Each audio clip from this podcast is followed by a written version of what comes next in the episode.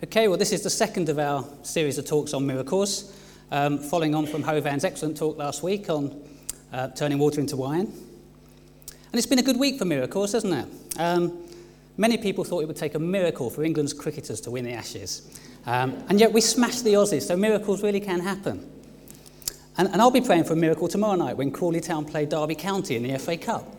And you never know, do you, with these things? Um, although I read in the paper this week that our, our MP, Henry Smith, he thinks Crawley can go on and win the competition. And let's hope he knows more about politics than he does about football, because that's not going to happen, is it? and I've seen lots of sporting sort of miracles in my time, triumphing against all the odds. Um, and when that happens, that's, always impressive, isn't it? It's often unexpected. But, and, and it looks miraculous, but that's not really what miracles are, is it? The Gospels say very clearly that Jesus performed miracles. He turned water into wine. He healed the chronically sick. He gave sight to the blind and hearing to the deaf. He calmed a storm with words and he walked on the water. He even brought dead people back to life. And if you ask anyone to name one of Jesus' miracles, it's a fair bet they'd say the feeding of the 5,000. It's a famous miracle and it's in all four of the Gospels. And as you heard in the reading, it's a very simple story. It's on page um, 1069, I think, in your Bible if you want to follow. Um, but basically, some people were following Jesus because they'd seen him healing the sick.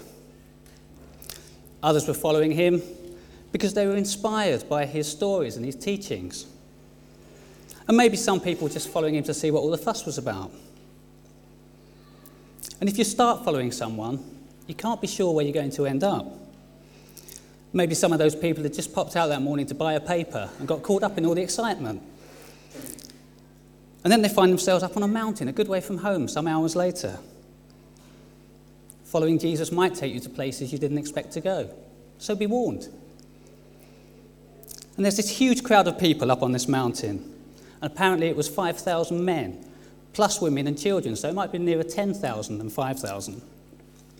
And it's getting late. And Jesus realizes that um, maybe they haven't really brought any food with them because they weren't really expecting to be there. So he does that famous thing where he takes a boy's sort of five loaves and two fishes and he manages to feed all those people with them. He gives thanks to God and he distributes the bread and the, and the fish, and everyone gets fed. He takes care of their physical needs. And not only that, but as Andy said, he had more left over at the end than he had to begin with. 12 baskets, one for each disciple to hold. Amazing. What a great miracle. I thought of lots of ways to approach this talk. I thought I could ask if anyone here has any food for them, uh, with them, sorry. And maybe we could rustle up some chocolate between us or some biscuits or something, and we could all have a little picnic during the sermon. That might be fun. And I'm feeling a bit peckish, so I was, I was tempted to do that. Or I thought I could tell you about how Sue and I actually saw this miracle for ourselves a few years ago. We went to Wintershall to see the life of Christ performed in the open air. I think John and Joan, you may have been there. Uh, and we followed a group of actors around a huge site as they recreated all the famous scenes from the Bible. We went to a barn with Mary and Joseph and we saw Jesus' birth. We went down to a lake for Jesus' baptism, and later we went back to that lake and we saw him walk on the water.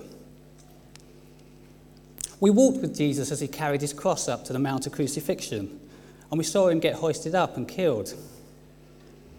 And later, uh, we watched as the stone was rolled away and he sort of came back to life and walked among us.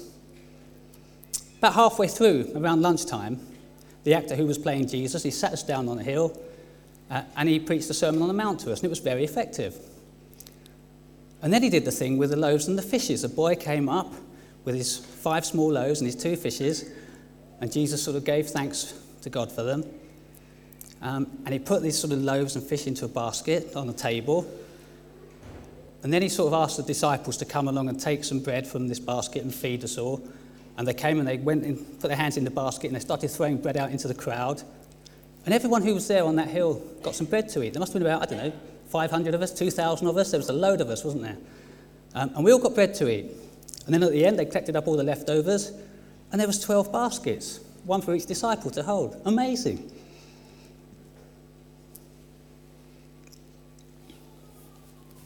And then um, the actor said it's time for a break, and we all got our sandwiches out and we had our lunch. And some scholars think maybe that's what happened on the day. Because when we saw it, it was a bit of a trick, really, wasn't it, what they did with the bread? I'm not quite sure how they did it. We didn't actually get any fish as well. I don't know what happened to the fish.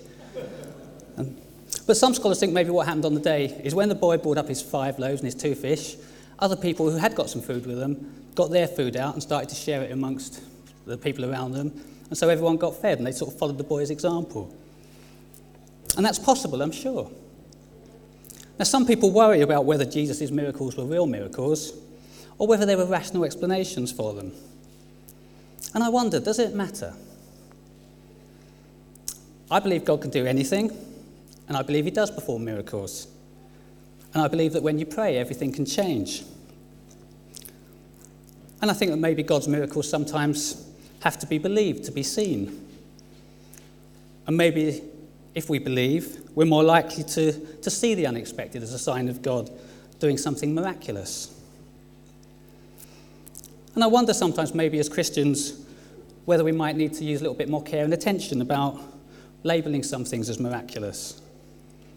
Finding a parking space might be an answer to your prayer, but it doesn't really count as a miracle, does it? And I wonder if some of us feel that we need to justify God sometimes.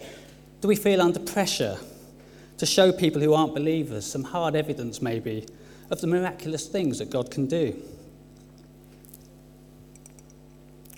Making the miraculous credible and the credible miraculous is tempting for Christians. Because if we can show people something powerful and astonishing, then maybe it will convince them about God's hope and, and glory. But perhaps we also need to be careful that we don't perpetuate a faith of hype and glory. Because we can't always explain God, can we? And I think it's seldom miracles that draw people to faith. So, does God need us to highlight his miracles? Is our task more about pointing to God and letting God doing his own explaining and convin- convincing, convicting? And what makes me think this? When I was reading this, I was reminded a little bit about Elijah, who was told to go outside of a cave and stand before the Lord. And a terrible wind passes, but God is not in the wind. And a great earthquake shakes the mountain, but God is not in the earthquake. And then a fire passes the mountain, but God is not in the fire.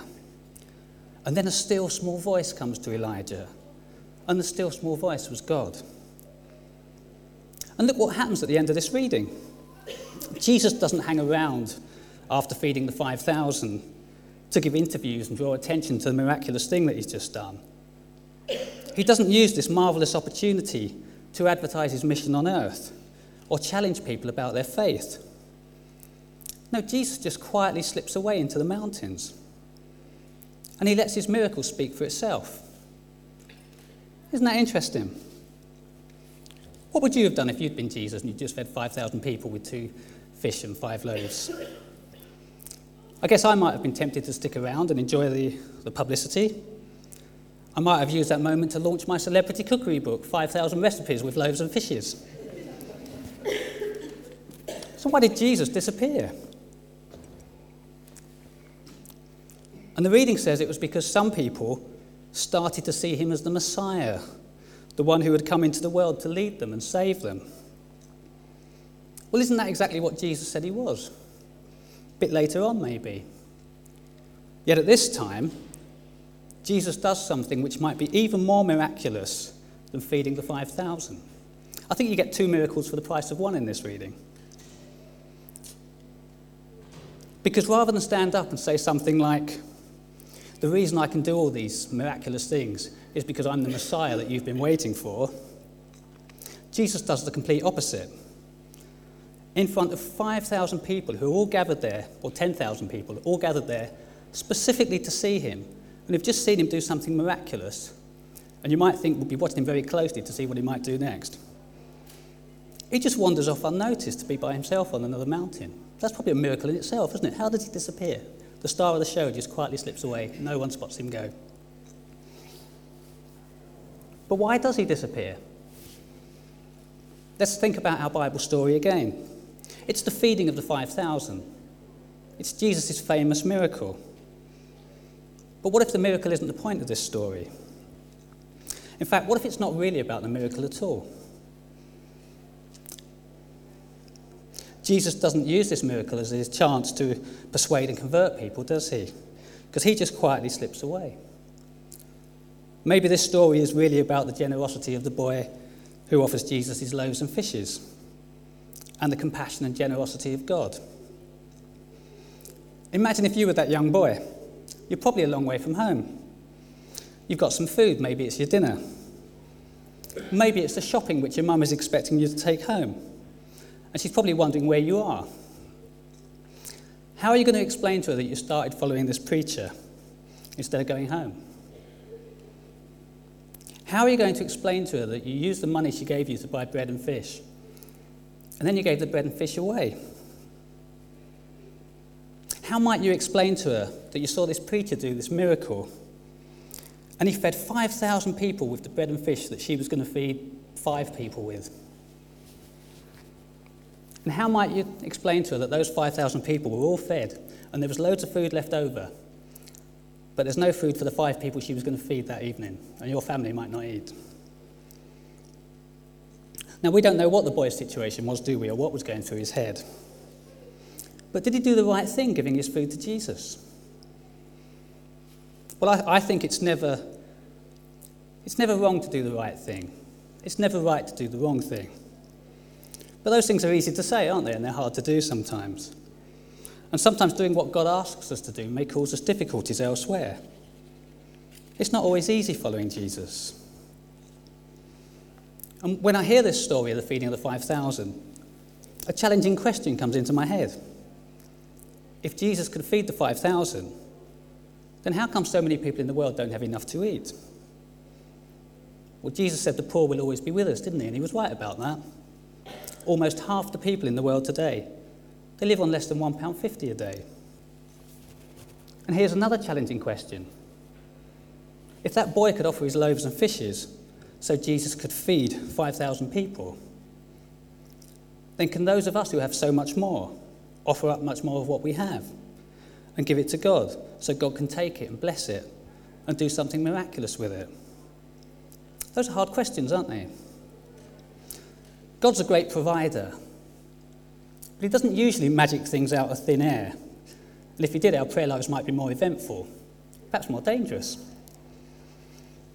But God can take something which may seem small and insignificant to us and do something significant and great with it. Sporting miracles like England winning the Ashes, they're usually down to good players working hard and playing as a team. And maybe some of God's miracles start with us offering ourselves if we don't play our small part, then maybe God won't do his big part. And what marvellous miracles might God do if we were all a bit more generous with our time and our effort and our gifts and our possessions? What is a miracle? Well, perhaps a miracle is when the person who has what is needed get, gets connected with the person in need, and both are blessed. Now, I want to return to that challenging question that I posed earlier. If Jesus could feed the 5,000, then how come so many people in the world don't have enough to eat? Because the Bible gives us this picture of Jesus up on a mountain, taking a few pieces of bread and fish and using them to feed 5,000 people. And I think it's a visual aid. It's a very striking picture, isn't it? Firstly, I think it's an echo of the miraculous feeding of the Israelites in the desert when God rained down bread or manna from heaven to sustain them.